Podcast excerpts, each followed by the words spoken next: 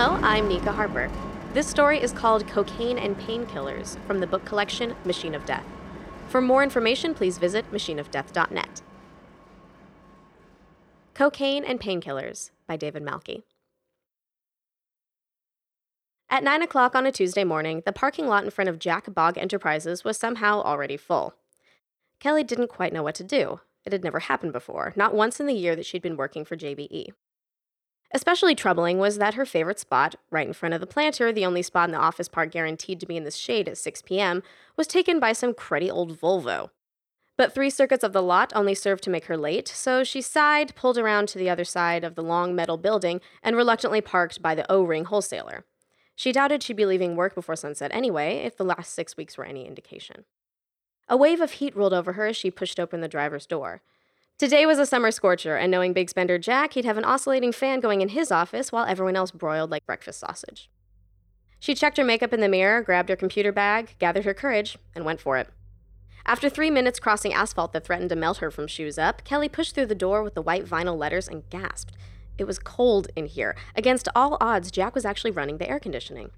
A breeze from the vent ruffled her hair, and she blew a loose strand away from her face. She didn't even know the office had air conditioning. The next thing that struck her was the noise ringing phones, voices chattering. She glanced over at the phone bank as she walked to her cubicle and was surprised to find two extra folding tables crammed into the corner of the room, manned by a dozen unfamiliar faces haltingly reading from scripts and tapping into computers that hadn't been there when she'd left at 2 o'clock Saturday morning. Something was going on. Something big. Great news! Jack grabbed her from behind, sweeping her up into a powerful hug. His sweaty bulk pressed into her, his round face over her shoulder glowing red with the exertion of walking around the corner. Kelly gently extricated herself and slipped into her best professional good morning face, turning to face him, but he was five feet away now, pacing in a tight circle, his eyes darting like bumblebees, flitting around and then landing on Kelly for long, uncomfortable seconds. Fatted out is huge. Huge. So huge I can't even tell you. You did great, babe. Great. Look at this place. His sweeping gesture included the new bank of computers, the chattering kids, the cold wind blasting musty odors through long dormant ductwork, even the two bright fluorescent lights that were making Kelly's head hurt already. She'd slept through most of the weekend plus Monday trying to recover from this place. It was clear her body didn't want to be back. Jack grabbed her wrist and headed off down the hallway, Kelly stumbling to keep her balance. Whole new phone response staff, he explained. Orders are through the roof. We made back our airtime costs in 80% of markets within six hours of broadcast. It's a whole new era for JBE, and it's all thanks to Fatted Out. Her computer bag slipped from her shoulder as Jack pulled her into his office. She snagged the strap with an inch to spare. Fatted Out was Jack Bog Enterprises' latest premium offering to the direct response television market. The product, essentially a skillet with a spit valve, was fighting fiercely for attention in a crowded field of similar junky crap that seemed to exist solely so that third tier cable channels wouldn't go completely off air when everyone stopped watching at 1 in the morning. And apparently, it was winning that fight, for the moment at least. Jack sifted through papers on his desk, pulling one from a pile and shoving it at Kelly. Look at these numbers. She couldn't make heads or tails of it, but got the gist when he grabbed her shoulders and shook her like she was in an earthquake. This is record setting, Kel. Record setting. Ron Popeil never saw numbers like this. George Foreman would shit a brick if he saw numbers like this. Sounds pretty good, she managed through the quaking, turning away from Jack to grab his file cabinet for balance. She held fast to the squarish metal, wary of aftershocks. Pretty good? He grabbed his chest and sank into a creaky leather chair, sweating through his shirt. He looked like he was going to have a heart attack right there on the spot. Kel, you're killing me with this pretty good. This is the sort of response that you normally have to hone over time. You have to run focus groups and market research. You have to massage price points and premiums and giveaways and market after market, trying to find that perfect balance. You remember Abmazing? We couldn't give that piece of crap away. He shook his head with a rueful sigh. I can't explain it, Kel. To do this right, it's like landing a jumbo jet. It doesn't just happen, but somehow you did it. People want this thing. It's selling everywhere now. Sunday morning, I had to call China in a panic. Lucked out, those guys work seven days. Not like this country. Those guys don't go to church. I'm their church, the American businessman. She stood there, not quite sure how to react, afraid that maybe he'd jump out of the chair and grab her again. It was the sort of thing he did all the time. Jack Bog was a tactile individual, always placing a hand on her shoulder or tapping her on the head when he walked by her cubicle, or doling out high fives at random times, then claiming she'd been way off center and insisting on doing it over and over until they'd achieved the perfect synergistic clap. But he was her boss, and he paid her well, and he'd apparently done a great job mentoring her for her first campaign to be such a super slam dunk. The least she could do was be professional. She used to wonder if Jack misrepresented her polite friendliness as flirtation. She had long ago stopped wondering. He was hardcore in love with her, she was pretty sure. So, what happens now? she asked. What happens? We rake in the dough, is what happens, he said, kicking a stack of papers off his desk to make room for his feet. Kelly stared at the worn soles of his shoes and wondered if perhaps she should have taken today off as well. But seriously, Jack said, suddenly swinging his feet back down to the floor and assuming a serious tone. You did a really great job on the Fatted Out campaign. I know I give you a bit of a hard time along the way, your first big DRTV campaign and all, but in the end, I bit my tongue and I trusted you, and you broke out of the box with some great new ideas. You deserve every bit of this success. Th- thank you, Kelly said, feeling momentarily bad for cursing his name every waking moment for the last six weeks straight. With that settled, he said, breaking into a huge sweaty grin, now we put the patented Kelly Craig brain to work on the next big JBE blockbuster. From beneath his desk, he produced a cardboard box plastered with custom forms and shipping labels. Flicking styrofoam dust from his fingers, he handed Kelly a red plastic device about the size of a shoebox, covered in smudgy fingerprints and basking in a distinctive Tupperware smell. I got this on a hot tip from one of my sources overseas, he said. He's thinking big, talking about a Pan Asia launch next month, and he was going to pass up North America completely. Got no distributors out here. Then he heard about Fat It Out, and I get an email asking if we can match that day and date domestically. I said, Of course, and had him send me a demo unit right away. He shrugged. It's a tall order, but it's a big opportunity. We're going to the next level, and I know you can knock it dead. The red device had no name, no branding, no cheap, colorful decal. An unplugged cord trailed out the rear. A power switch was the only button. She turned it over in her hands. In the front, a darkened LED was inset next to a hole about the size and apparent depth of a lipstick. Beneath them both was a thin slit edged with tiny plastic teeth. She frowned. What is it? I'll admit the details are sketchy, Jack said. English is not this guy's main language, maybe not even in his top five. But here's what I've got so far. He gestured to her to come around to this side of the desk. He could have turned his computer monitor around, but she knew he wanted her near him, hovering at his side, maybe brushing his shoulder. She held her collar closed as she leaned over. From his email, he opened a photo of a big metal machine, wheeled base, dials, and gauges galore. It looked like a drill press or something from a metalworking shop. This is basically that, Jack said, pointing to a red device in Kelly's hands. Some brainiacs made this big monster in the medical market, tried to sell it at trade shows for a hundred grand a unit.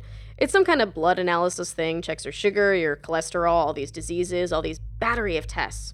It's got a computer chip, it gives you instant results for everything. No more waiting for lab results. He shrugged, flicking a sideways glance to Kelly's shirt, then up to her face. They built the prototype but couldn't find the cash to go to market. Kelly walked back around the desk. No kidding, it's huge. That would take a ton of capital. Then the guy died, Jack said. Lead guy, scientist guy, up and died. Plane crash. Boom. So our client, this investor friend of mine, bought out one of the patents. This plastic piece of junk can't be the same as that whole big thing, Kelly said. Nobody will believe that, no matter how fancy your graphics. No, no, let me finish. Now, as I understand it, the big thing is mostly one stop shopping for tests already available separately. You can get a blood sugar thing at the drugstore, you can get cholesterol at the whatever, the doctor's office, I guess. But the patent my guy bought was specifically for something called a C18 algorithm, some little circuit board in the middle, some new discovery. So he says anyway. Who knows? My guy put that piece in a red box and voila. He pronounced it voila. He thinks it's gonna go big. He's got half a million units on the assembly line already Chinese versions, English versions, Japanese, Spanish, all of them. Kelly put the red device back on Jack's desk. So, what's the pitch? What does it do? Sing? Dance? Change the baby? She fished in her computer bag for her notebook and jotted down proprietary C18 algorithm. Jack shrugged. That's the thing. I'm not totally sure. Like I said, my guy's got trouble with the language. As far as I can figure out, it's a drug tester. Prints out little slip of paper that says pot or whatever. It really is a good business to business angle. There's a lot you can do with it. She made rapid notes. It's literally a blood test, or you pee in the little hole, because I don't have to tell you, unless it comes with the funnel, to half the audience that's a real tough sell.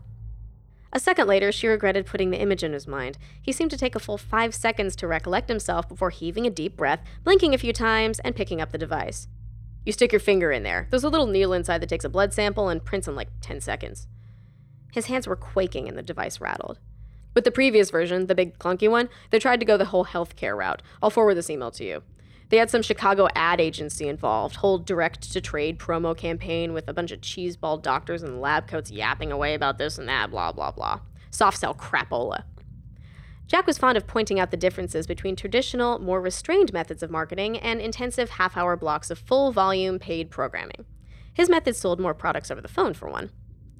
Doctors see right through stage testimonial, Kelly said. Point of pride when they do. Jack nodded. Screw 'em. Our folks are the working folks, just giving them a break from all that Hollywood, Madison Avenue BS. No one with a medical degree is buying fatted out, you know? You know? He laughed. Oh, speaking of fatted out, I got some choice letters from doctors. It's starting already. Here, let me read you this. It's okay, she said quickly. If people were complaining about fatted out, she didn't want to hear about it. It would make killing herself for months on that campaign harder to justify. You sure? It's hilarious. They take it so seriously. But hey, he knocked on the drug tester's red plastic shell. At least this is pretty straightforward. Finger in, paper out. Idiot proof. You can use that if you want. What do you think? Is idiot too harsh? They got those dummies books. I'll come up with a few concepts, she said. I'll have scripts for you this week. He waved the offer away with a thick hand. Run with it, he said. I trust you. You can take this, yeah? Because I got skillets to ship. Kelly shrugged. Whatever you need. He smiled. You're the star of the show now, babe. She named it the Pronto Tester, and within a few days she'd filled an outline with glowing ad copy hyperbole. The infomercial would have to be pretty elaborate if they wanted to hit Jack's sales expectations. In addition to the usual stage presentation, they'd have to shoot some testimonials, meaning they'd have to get some people to actually use the product. That meant orchestrating trial events, recruiting participants, working through the whole process of weeding out non photogenic faces, and people who couldn't string a sentence together on camera. They'd have to get trial units shipped in from China, plus, because of the needles, they'd need to have a whole health and safety inspection. Kelly felt her fingertips beginning to shake. This was going to be a big job, and Jack wanted it to air when? Within a month? Come on, superstar, she muttered to herself. That's non superstar thinking. Get to work. She tapped at her laptop, writing snippets of dialogue for the presenters and then erasing them, letting her fingers bounce on the keys, whittling key selling words out of phrases and concepts. Patented detection control mechanism. The proprietary C18 algorithm delivers instant results. One poke finds one toke. She deleted the last one immediately. Wasn't all gold. The next thing to do, she decided, was to test it out. She called in Julio, the company's AV guy, editor, cameraman, and all around technical whiz. They probably wouldn't use any footage of the initial test of the infomercial, but she learned to shoot everything just in case. Besides, she spent hours upon hours in the editing bay with Julio working on Fatted Out and enjoyed his companionship. He was the anti Jack, low key and calm, and didn't take his job too seriously. After all, it wasn't his money on the line. She had the college kids take short breaks from manning the phones to sign waivers and get their fingers pricked on JBE's standing set. She was expecting the test to unearth a few potheads, maybe one kid on something harder. She had to repeatedly promise that these test results wouldn't affect their jobs. Besides, they'd reshoot everything later, with auditioned participants and makeup and applause and everything. For now, she just wanted to make sure the thing worked. It didn't. It pricked fingers and spat out pieces of paper, but none of it made any sense. Most of the test results weren't drug related at all, and the few that were, alcohol and morphine, were lacking the level of detail she expected a drug tester to provide. In the rest of the cases, the thing spat out arbitrary dictionary words like impale and xylophone and louse and hematoma, and she knew for a fact the xylophone kid had been high as a kite the whole time. Was it a translation issue? Bugs in the software? Some function she didn't understand? Or was the unit just broken? The Pronto tester's failure wasn't a huge deterrent to Kelly. After all, Fatted Out didn't work that well either, but it was an inconvenience. It meant they would have to fabricate test results for the sake of the infomercial, thus walking that fine line between dramatization and false advertising. Kelly knew that walking the line was part of their business, but she still couldn't totally silence the voice that told her she spent every day suckering innocent idiots out of their hard earned disability money. Most days, though, her work ethic drowned out that voice with shouts of, Do your job. Julio had no such moral qualms. He'd clocked a lot of overtime hours by simply doing his own job well, disconnecting his higher brain and working the editing computer like a maestro at a piano. Sure, I have questions about my job, he once told Kelly. Like, what should I spend my paycheck on this week? New TV or a new stereo? If the thing even worked poorly, she'd have no problem. An instant drug tester would be an immediate and huge seller. Every business in the country would want one, if it really were cheap, easy, and half as accurate as the infomercial might suggest it was. But the Pronto tester didn't seem to work at all. She'd even, with some reluctance, administered the test to herself and Julio, but the results, stroke and overtime respectively, only confirmed her belief that the stupid thing was nothing but a random word generator. But that can't be it, she complained to Julio. So they racked up four hours of time and a half, getting tipsy and giggling on Jack's dime, coming up with increasingly silly explanations for what the device actually did. She started with psychic label maker, to which Julio suggested masochistic Scrabble dictionary, which didn't make a ton of sense, but by then it was 11 o'clock and they were buzzed. Kelly came back with circumstances of one's conception, and Julio countered with the equally ridiculous circumstances of one's demise, with a rueful glance at both the clock and his eerie result slip. Kelly laughed, slowly, given the hour, and closed her laptop, gathered her coat, and went home. Even by the awful standards of the late night consumer products industry, the very same folks that had gleefully sold the public on Hair Be Gone and Gyno Paste and Muffin Magic Extreme, she had to admit that the Pronto tester was a big, red, plastic, stinky turd of a product. As a function of the type of neighborhood that Jack Bogg Enterprises was located in, there was a Walmart right across the street. Kelly felt guilty in principle for shopping at Walmart, for some vague liberal reason, but there was literally nothing else but office parks for miles, and it just so happened that the megastore stocked a brand of yogurt she'd been unable to find anywhere else. So when the college kid's sales chatter down the hall became too much to ignore, she closed her laptop, grabbed her sunglasses, and headed across the street. She tried not to look around the store as she marched toward the dairy case, conveniently located on the back wall past just about everything else imaginable. She averted her eyes from the $4.99 DVDs and the 3 for $8 t shirts. She was mostly successful at avoiding glances into the overflowing carts of people with poor impulse control, and felt guilty for the smug sense of superiority that crept in to reward the effort. Halfway between home electronics and furniture, she rounded a corner and was blindsided by housewares.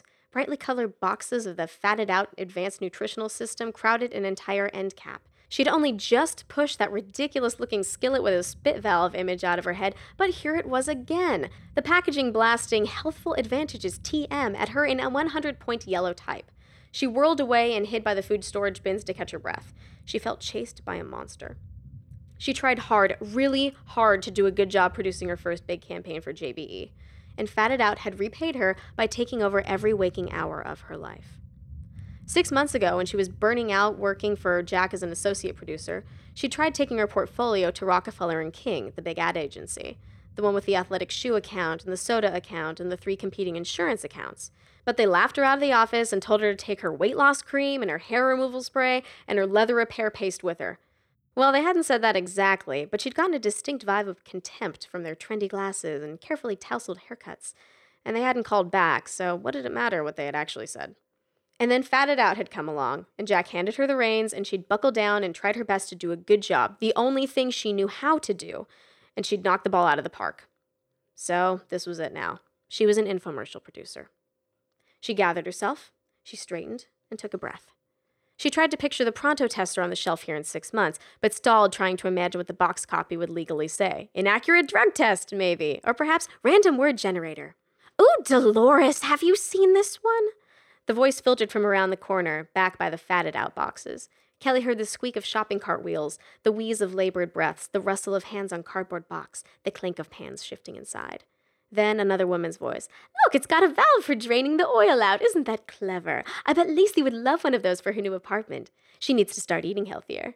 What a great idea, came a chirping response. Kelly wanted to round the corner and scream, No, it's just cheap pans that one Chinese company couldn't sell on their own, married with cheap valves that another Chinese company couldn't sell on their own. As the unseen women read each other the hyperbolic statements from the back of the box, statements that Kelly herself had written and revised and erased and rewritten and ultimately approved for the packaging, Kelly felt her cheeks begin to burn. She wanted to shout, I wasn't being serious when I implied it would change your life. It's just something you say in marketing. But instead, she said nothing. How's it coming? Jack asked, grabbing Kelly's shoulders and squeezing. Kelly jumped in her plastic chair, startled, then shrugged his hands away. Slow, she said, standing and crossing the break room to retrieve a mug of hot water from the microwave, opening the door with 10 seconds left to go. But it's coming along. She didn't mention that in the last two weeks the only progress she'd made at all had been in her level of anxiety. She'd stalled creatively. Without consistent results, she had no sales angle. Without a sales angle, she had no campaign. The Pronto tester seemed to mock her, its LED, finger divot, and serrated mouth forming a leering face that watched her pace a furrow into the carpet. Periodically, it stuck its tongue out to mock her. in the form of another cryptic slip of paper that raised more questions than it answered. As the slips began to accumulate into a terrible mountain of frustration, each new theory dashed by the next result, its blank expression seemed to her absurdly, maddeningly calm. And other pressing matters had come up for her health insurance paperwork, renewing the magazine subscriptions, getting a new cell phone, and transferring her whole phone book. Days had rolled by unmarked, save for her nightly resolution that tomorrow will be more productive. Still, she knew she'd get it done eventually. After all, she was the genius behind Fat It Out. I bet it's gonna be great, Jack grinned. He turned to retrieve a stack of papers from the printer, paging through them, throwing a few away. I could get used to this whole hands off kind of deal. I mean, don't get me wrong, shipping out skillets takes up most of the day, but I'm working on courting some new clients, drumming up some business. I even got a slogan, check it out JBE is going up, up, up. He spread his hands like a presenter on one of his infomercials, his showman instincts kicking in. Came to me in the shower. I'm thinking of having new cards printed, or just hot, right? You want an orange business card? Absolutely, Kelly said, fumbling with a tea bag, splashing it into the mug, spilling hot water on the counter. How long were you supposed to steep it? Did it get bitter if you left it in too long? She was bad at tea. I knew it! I knew you'd love it! Jack rubbed his meaty hands together. And here's a little incentive for you. Let me take you behind the scenes. He shuffled through the stack of printouts and produced what looked like an invoice written entirely in Chinese. Take a look at this. I have no idea what that says. Say hello to the proud new owner of 200,000 Pronto testers, Jack said smugly. Kelly suddenly felt her vision swim. She tried to talk, but her mouth was dry. Reflexively, she sipped her tea, nearly scalding her tongue. Through a haze of steam, she choked, You bought out the factory? Every English one they made, Jack beamed. Did I tell you before how those idiots tried to screw me on the fatted Out? Cheap bastards quoted me 318 American per unit, something like that. Then, all of a sudden, when I have to fill 10,000 orders in a week, the price mysteriously jumps to 501, trying to screw me over. It's a big difference, she acknowledged. They blamed it on the exchange rate, Jack said, tossing the invoice onto the counter atop the other printouts. The dollar sucks, but not that bad, that fast. In the end, I paid the bill. I mean, I had to, or that's it for our sales. And we were charging $39.95 plus shipping and handling, but still. Kelly cringed as he popped his knuckles one after the other. The Pronto tester is going to do great. I know it will. This, he tapped the Chinese invoice. This is me believing in you, Kel. 200,000 now, 2 million tomorrow, 20 million next week. Who knows? This could easily be our careers. Kelly felt a knot settle in her stomach. The possibility of spending an entire career with Jack made her queasy. She took a cautious sip of the tea and thought she felt the steam cloud up inside her skull. Oh, and uh, one other thing. No big deal, he said. Kelly noted a sudden change in his voice, forced casual now. In case you get a call from some lawyer, there's some BS class action suit out there building against Fatted Out. It's nothing. Gold diggers trying to get a piece. It's always the way when you make it big. He waved his hand dismissively, as if he were all too familiar with the trappings of success. Kelly watched a bead of sweat roll down the back of his neck. They're going after the non-stick coating, toxic something or other. It's totally baseless, but in case you hear from someone, which you shouldn't because I've been keeping your name away from all this, I want to make sure we all know the story. He began to tick off points on his fingers. Kelly suddenly had the odd feeling that he'd had to recite this particular list before. JBE has no role in manufacturing our products. We are simply marketers and distributors. JBE has no warranty claims as to the condition or durability of its products. JBE relies on its customers to make determinations of quality prior to purchase. Many thousands of customers have reported no complaints with JBE products in the past. He jerked up to look her in the eye, his red rimmed gaze belying a deep, sudden intensity that gave Kelly a chill. You got all that? Okay, show me this amazing idea of yours, she told Julio, slumping into the uncomfortable chair beside his editing workstation. Four weeks now, and she was maddeningly no closer to a finished product than before, even though Julio always seemed to be working on something. He told her it was just how he filled his days, scrolling through hours of useless footage they'd shot, looking for funny outtakes and recutting words and phrases into bizarre non sequiturs.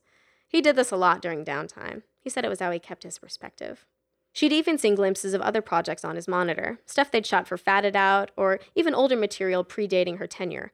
Raw footage from campaigns like Hair Glow 5, the hair sculpting wax made with real bee proteins, or the Trade Center, a kids' bank that had unfortunately hit the market in September 2001. She had to admit that Julio had his fake busy work down to a science. Jack could burst in the door at any given time, and Julio would look every bit as productive as his time card claimed he was. Tell me what you think, Julio said, tapping the spacebar to start the video playing. Sappy music swelled. On the monitor, handsome parents played with beautiful children. Kelly recognized shots from the contemporary family stock footage collection. Julio's voice, lively and bright, rang from the speakers. Do you suffer from anxiety about the future? Concerned about what tomorrow may bring? Are you afraid of dying? This is hilarious, Kelly grinned. The pronto tester appeared on the screen in a flash. Now, the solution to all of life's uncertainty the machine of death. One of the phone response kids stuck his finger into the device, then held it up with a cheesy smile. A close up revealed that his test result was skydiving accident. Julio's voice continued. It tells you exactly how you'll leave this earth. Kelly burst out laughing. You sound so serious. We're gonna run this on air, right? Julio deadpanned, stopping a playback with a keystroke. Totally, you just made my job a lot easier, Kelly said. Oh man, early lunch for everyone. Julio spun in his chair. Awesome, but I'm still billing the hours. Go for it, it's not my money. Kelly motioned to the computer. Keep playing, how long is it? So far, I've got like 32 minutes. Julio laughed at Kelly's gaping expression. It's been a slow couple of weeks. He moved his mouse and cued footage on the video monitor. See, here we've got outtakes from Fat It Out. These guys are dying from cholesterol. And check this out. He pressed the space bar, and they watched a woman in spandex do a series of awkward crunches inside a spring like contraption. A big red graphic slammed onto the footage Shoddy Exerciser. Kelly doubled over with laughter. The Abmazing had certainly been the shoddiest exerciser she'd ever seen, though it hadn't stopped JBE from peddling them in no less than three successive infomercials as Jack tried desperately to sell his backstock. Jack's brain would go nuclear if he saw this. You have no idea how much money he lost on that piece of crap. Oh, I have an idea. Julio half twisted to glance back at Kelly. He seemed to consider adding something else, but a sharp rap on the door silenced him. He whirled back to the computer and cued footage of the pronto tester on the monitor. Jack burst into the room officiously. Kel, quick question. You haven't heard from that lawyer I talked about, have you? About fatted Out? Kelly shook her head. No. Should I have? No, no, it's fine. But if you do get a call, don't say anything, okay? Let me know right away. He glanced at the monitor and beeped. Looks great, coming right along. When do I get to see a cut? Kelly swallowed. Luckily, Julio's complicated timeline on the computer screen gave the impression of progress. Soon, she said, still tweaking. That's why you're gonna go far, Jack said, leaning his bulk on the creaking desk. Never satisfied. He thumped the desk twice for emphasis, clapped Kelly heavily on the shoulder, and slammed the door viciously behind him. Kelly and Julio sat there shell shocked as the echoes of his presence faded. Julio was the first to speak. I am so glad that guy is dumber than I am. Kelly drummed her fingers on the desk nervously. Suddenly she felt stupid, wasteful. How soon do you think we could have a real cut? Julio's new laugh was bitter. You're not serious. Give me a script. Shoot us some footage. He looked at his watch. When is this thing supposed to air? If I cared about that sort of thing, I would be freaking out right about now. Kelly nodded slowly. Yeah, unfortunately, I do care about that sort of thing. The airtime's been bought for weeks. She stood and paced in a tight circle, trying desperately to make all the problems go away just by waving her hands around. After all, nothing else was working. I just can't wrap my head around this stupid thing. All Jack can say is he thinks it's a drug test. Well, guess what? It's clearly not. I can't sell it as a drug test because he's going to get us sued and we'll all be out of a job. Why the hell does he think it's a drug test? She blew loose hair from her face and slumped back into the chair. The whole thing was asinine. She'd even begged him to hire a translation firm and get the schematics translated from Chinese, but he was so paranoid about information leaking to competitors. So she banged her head against the wall for four weeks, and the result was that they were nowhere. But she was the superstar. This was the type of problem superstars were supposed to solve. Well, you know why he's on about drug testing, Julio said, working his chair's pneumatic lift in spurts, becoming shorter inch by hissing inch. The thing does work, as far as that goes. It's just only for him is the problem. He twisted in a circle. Well, and for me too. Kelly looked up slowly. He lost her completely. Back up like ten steps. Julio spoke seriously, confessingly. I I'm addicted to overtime, Kelly. He buried his head in his hands. I got my eyes on some new rims. They're shiny. So shiny. No, what, what do you mean it worked for Jack?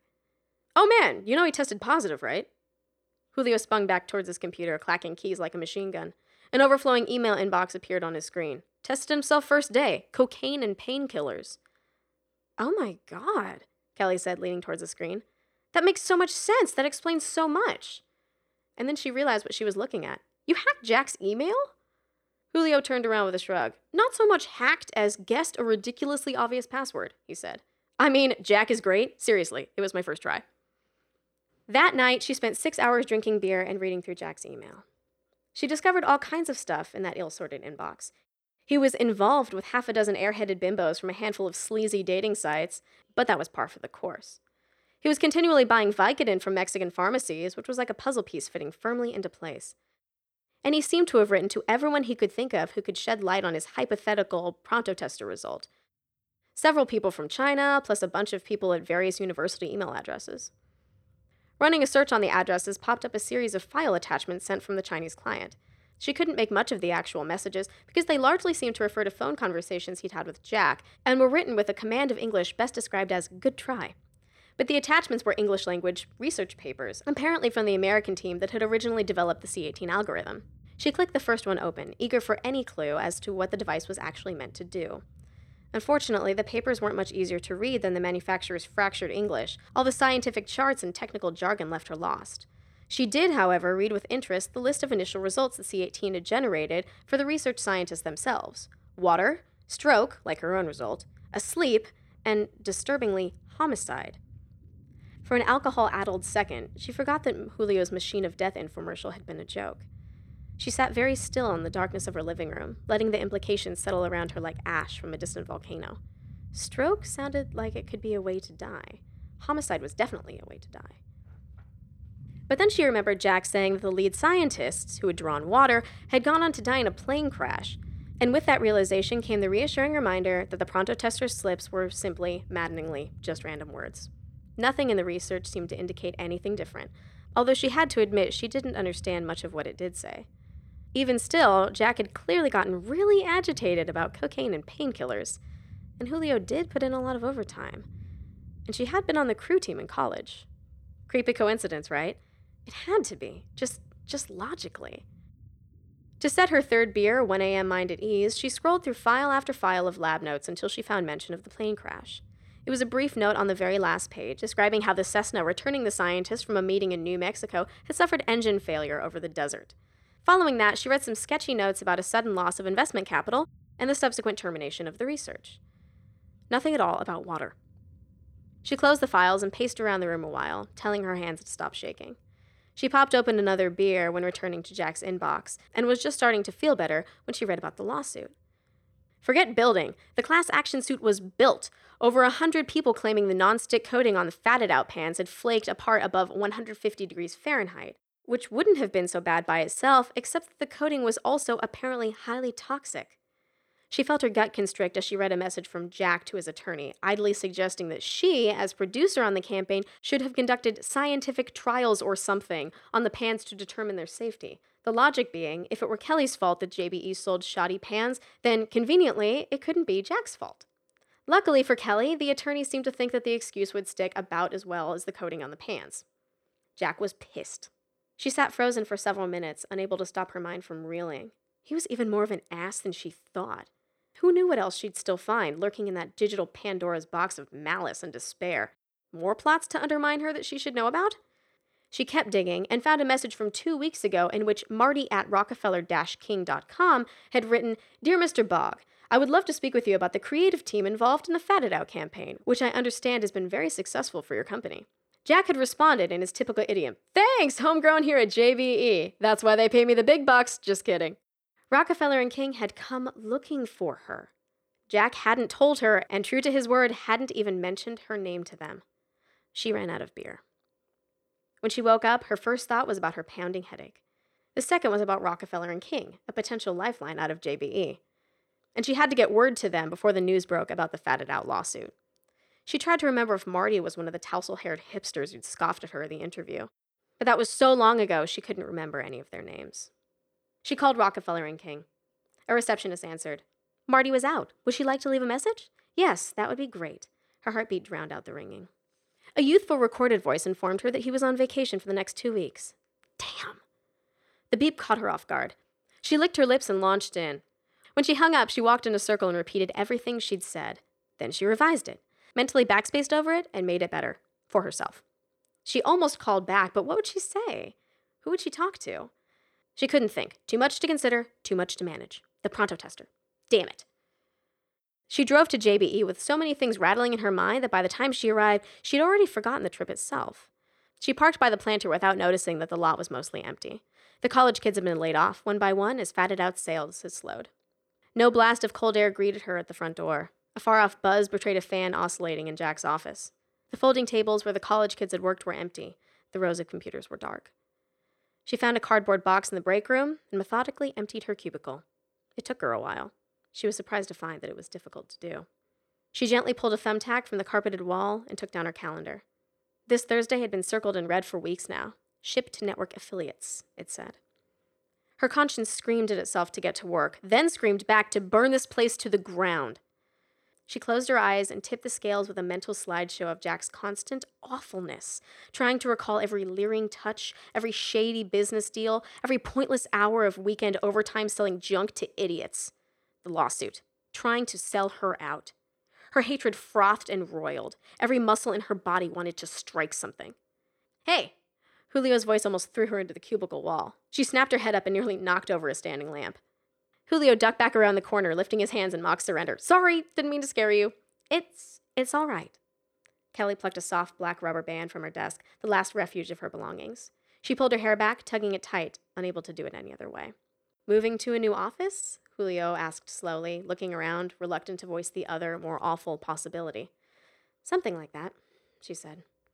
She struggled for something to say, but couldn't think of anything appropriate, so she turned back to the desk behind her, weighing the advantages of taking the stapler home with her. He shrugged. Look, I've been reading his email for years, he said. I know it hits you hard at first, getting the rock hard truth of how crappy this business really is. He looked down the hall, not meeting her eyes. Then I looked at my time card, you know? I'm happy for you, she choked, and rushed past him down the hall into the office's one small bathroom, hearing his half apology echo behind her before she closed the door and lost it. It all came out at once the long hours, the awful productions, the constant harassment, the lies and manipulation, and good old boy attitude that she thought she'd been too smart to fall for.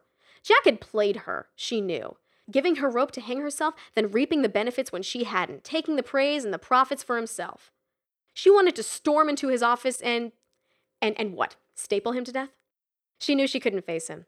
He'd launch into some buttery, enthusiastic monologue, and she'd walk out there a half hour later having signed a five year contract or something. If nothing else, he was good at what he did. He was a salesman, through and through. If she could just crawl out to her car and leave this place behind, she decided that would be victory enough for her. Leave his pronto tester campaign high and dry. Leave him wondering. It wasn't brave. It wasn't cathartic, but it would get her out of here. She reached for the knob, but before she touched it, the door crashed open and Jack almost bowled her over. Oh, door wasn't locked. Didn't know you were in here, he squeaked through a face full of red tissues. His bloodshot eyes widened around the clumped mass, a crimson ribbon suddenly tracing a line down his chin and spotting onto his rumpled shirt. Eep, she gulped, ducking out into the hallway as he slammed the door. She heard the water turn on, then he hacked, blew his nose, coughed, then blew his nose again. She realized she was staring at the closed door. Then she realized that this was her chance to escape. Julio was waiting by the front door with her box of stuff in hand. Without a word, he held the door open for her, and they walked across the parking lot side by side. You sure everything's in here? he said. Sorry, I just grabbed it. Thanks, she said. Once the box was in her car's back seat, they stood still for a few seconds, knowing this was goodbye. I know you need to do this, Julio said. She nodded, but realized there was more he wanted to say. He seemed to chew on the words for a while, eventually coming up with Pronto tester is still due on Thursday. So run your spot, she said. The machine of death. Cut it down to 2830, put a blue card on the back. Heck, record a narrator. Make it look good. Make it look serious. He looked up at her. You really want to put me out of a job? It's nothing personal, she said. Not with you, anyway. You'd find another gig. Julio shook his head. Look, I understand you're mad. I read those emails. I know how he screwed you over. You knew? Great, she spat. Thanks for telling me about it. She opened the car door and slung herself into the driver's seat. The faster she could leave this place behind, the better. Wait, he said. I'm, I'm sorry, it's not. I mean, look, a lot of vile stuff goes on. After a while, you just stop noticing. It was nothing personal. She started the car. So do it, she said. We're on the spot. Say it was my idea. I don't care. I'll take the blame if it means. There it was. There was the thought that she'd been dancing around. If it means it brings him down, brings the whole company down. It was said. It was out loud. It was real. Suddenly, it even seemed possible. I got a good thing going here, Julio said lamely. She felt something weird. She glanced at the rearview mirror and realized she was smiling. It would be malicious to air the joke spot. It would be fun. You know what you want to do, she said. Just make sure you cash your check first. It had been so long since she had this kind of time to herself that she felt paralyzed. She paced her living room, waiting for anything a text message from Julio, a call from Rockefeller and King, any indication that she'd done the right thing, that her decision had made any sort of difference at all to anyone. Jack called. She didn't answer. He called again. She sent him a voicemail. She had trouble sleeping, so she bought more beer and spent the night sending press releases to every news outlet she could think of, promoting the machine of death, new from the makers of Fat It Out. When she didn't come back to JBE the next day, or the day after that, or the day after that, Jack eventually stopped calling. She tried accessing Jack's email again, but the password didn't work anymore. Her heart seized in her chest at the thought that he had discovered her intrusion. She called Rockefeller and King three times, but each time hung up before the receptionist answered. The weekend passed in fitful bursts of anxiety, and she heard nothing from any quarter. She presumed that Julio had either improbably grown a pair and shipped the spot as is to the affiliates, burning the place down, as it were, or that Jack and Julio had spent a frantic, sleepless 72 hours preparing an all new 28 minute infomercial. Either way, she felt guilty. She went to Walmart to buy yogurt and saw Fat It Out still on the shelf, toxic coating and all, and it renewed her fervent hope that Jack would burn in hell. Her phone woke her up and she answered it groggily without looking at the caller ID. Kel, can you please come in today? Please. Jack said. There was something different about his voice. He wasn't demanding, pleading, or shouting. He was just asking politely. It threw her off guard. She thought about asking how things were, but didn't. She tried to think of an excuse, but couldn't. Then the call was over and her conscience said okay before the rest of her had even woken up yet. Moron! You are a moron! She shouted at herself in the shower. Can you please come in today? Please? Oh, you son of a bitch, she chanted mockingly to her shoes. Damn it, damn it, damn it, she told her mirror as she pulled out of her driveway. She turned on the radio, and the voice that greeted her almost made her wipe out her mailbox. For the moment, she thought she was still asleep and dreaming. Get the ultimate peace of mind from one tiny machine that fits anywhere, a jaunty voice told her. It was Mark, the announcer they used for every infomercial. He could sound excited about anything. Order now and we'll pay the first payment of $29.97. You only pay shipping. Then a studio full of laughter. We're going to get one for the studio right away, the Morning Zoo DJ said. His dimwit partner chimed in with an old man voice. Make sure to get the rush delivery he squeaked. I don't know how long I have. When she got to JBE, the parking lot was full. Inside the office, college kids chattered into headsets. She tried to walk to Jack's office, but her feet led her the other way, towards Julio's edit bay, towards a friendly face. Julio wasn't in yet, but something weird was definitely going on. After a second of nervous fidgeting in the hall, she ducked into Julio's room, closed the door, and woke up his computer. Blogs were buzzing. Clips from Julio's joke spot were featured videos on YouTube and littered the Reddit front page. The AP had cribbed from her press release, which meant the major outlets and networks would pick up the story in the coming week. Everyone had an opinion. Was The Machine of Death just a hilariously bad commercial or a subversive viral marketing gimmick? Or maybe, just maybe, something more. A spot on satire of infomercial idiocy, made better by the fact that there apparently is an actual product you can buy, wrote a columnist in Adweek magazine. Raffle, I'd totally buy one, a YouTube commenter added. And then this from an article on Slashdot. According to patent records, this JBE product from the folks who brought you Gyno Paste is a, actually a repackaging of a genuine medical device developed by a UCLA team who never found an investor. It's one of those who knows what really happened scenarios. The head of the project died in a plane crash, allegedly after meeting with the Defense Department, just before he was set to unveil the device at MD&M East, the big medical equipment trade show in New York. It doesn't sound too far fetched to think that this is a case of sabotage that nobody cared enough to investigate, or is being prevented from investigating, because according to the NTSB report, the cause of the plane crash was water contamination of the fuel system, something every pilot is trained to check during pre flight. Kelly's eyes froze on the word water. She felt the blood drain from her face. She could still see that research paper hidden away in Jack's email, the one that contained the lead scientist's C18 result. Water. This was nuts.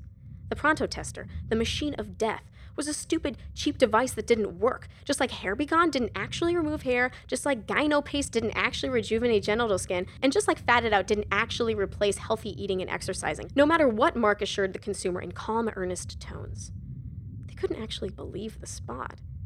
They must think the spoof infomercial was a joke, postmodern geek humor. The radio DJs and the kids on YouTube wanted Pronto testers to go at their Ninja Turtle toys and Super Mario emblazoned hoodies. But if Julio had somehow been right, if those little paper slips could say water and somehow mean water contamination in an airplane's fuel tank, then someday, maybe soon, those blogs would go into overtime, and Jack's Chinese warehouse would sell out in a day and a half, and the box would be reverse engineered by everybody, everywhere, and there would be lawsuits and government inquiries, and everything would go to hell, and nobody would be laughing. A machine to predict death. The most ludicrous idea in the world. But people had bought Fat It Out. She stood up and closed her eyes and could picture bright red boxes lined up at Walmart, crammed into a million shopping carts. Machine of death, the boxes would say, now with potassium. And everyone buy 10 of them. She opened her eyes and turned around, and Jack was standing in the doorway. Are you hot? he asked. You're sweating. Here, let me hit the AC. He walked into the room and brushed past her on the way to the thermostat. She felt her skin prickle. He turned back to her, standing closer than normal conversation required, searching her face for any indication of what? After a long moment of silence, he spoke in a dramatic whisper. I was right to trust you, he said. You've made me a lot of money. You've made us a lot of money. She burst into tears, and of course, he swept her into his arms. She hated it. She hated him touching her, making her flush, making her tense. But at that moment, she really did need a hug.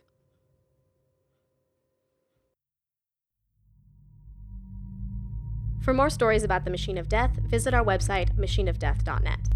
This audio file is released under a Creative Commons Attribution Non Commercial Share Alike license. That means feel free to share it, send it around, or adapt it however you like, but please don't sell it. I'm Nika Harper. I make people smile on the internet. Thanks for listening.